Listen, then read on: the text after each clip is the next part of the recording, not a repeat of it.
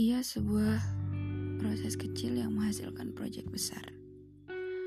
Yang mengiringi setiap tawa dan tangis yang datang tak berujung. Mendapatkannya satu saja bisa menemukan nafas yang baru. Kehilangannya satu saja, penyesalannya hingga ribuan tahun. Ia bukan penolong.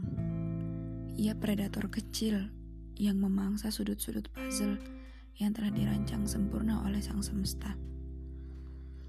Ia yang terkadang perlu diingat meski bisa saja dilupakan. Ia yang perlu dilupakan meski sekuat tenaga membunuh rasa. Cukup diajukan untuk menjadi bukti bahwa hari ini, kemarin, esok, dan kapan pun Tuhan selalu memberi kesempatan. Ia yang tak pernah malu untuk menegur rasa malu yang menderu. Saat menghukum manusia yang tak tahu menahu.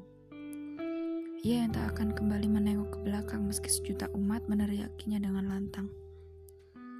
Ia yang tak senyum saat orang senang, tak sedih juga saat orang berduka. Ia benda mati yang dapat membunuh segala hal yang hidup. Detik, maaf aku lalai.